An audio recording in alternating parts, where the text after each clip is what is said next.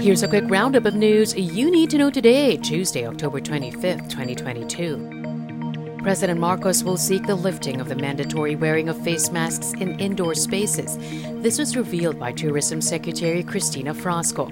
She adds the president's decision will still be based on the recommendation of the Interagency Task Force on COVID. If this pushes through, face masks would only be mandatory in public transportation and medical facilities.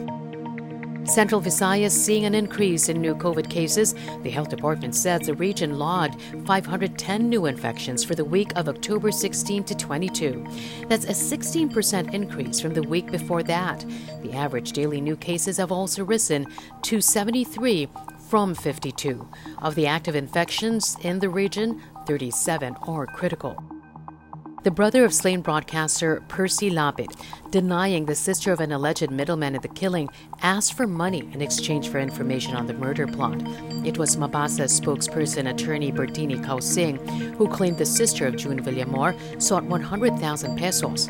Roy Mabasa confirmed he spoke with Villamor's sisters, but he clarified while several requests were made, the sisters did not ask for money.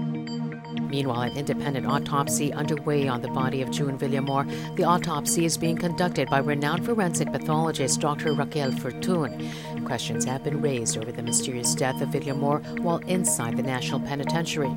The chief of the Bureau of Corrections, Gerald Bantag, has been suspended pending the probe into Villamor's death.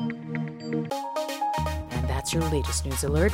For more stories, go to news.abs-cbn.com and now on tfc.tv.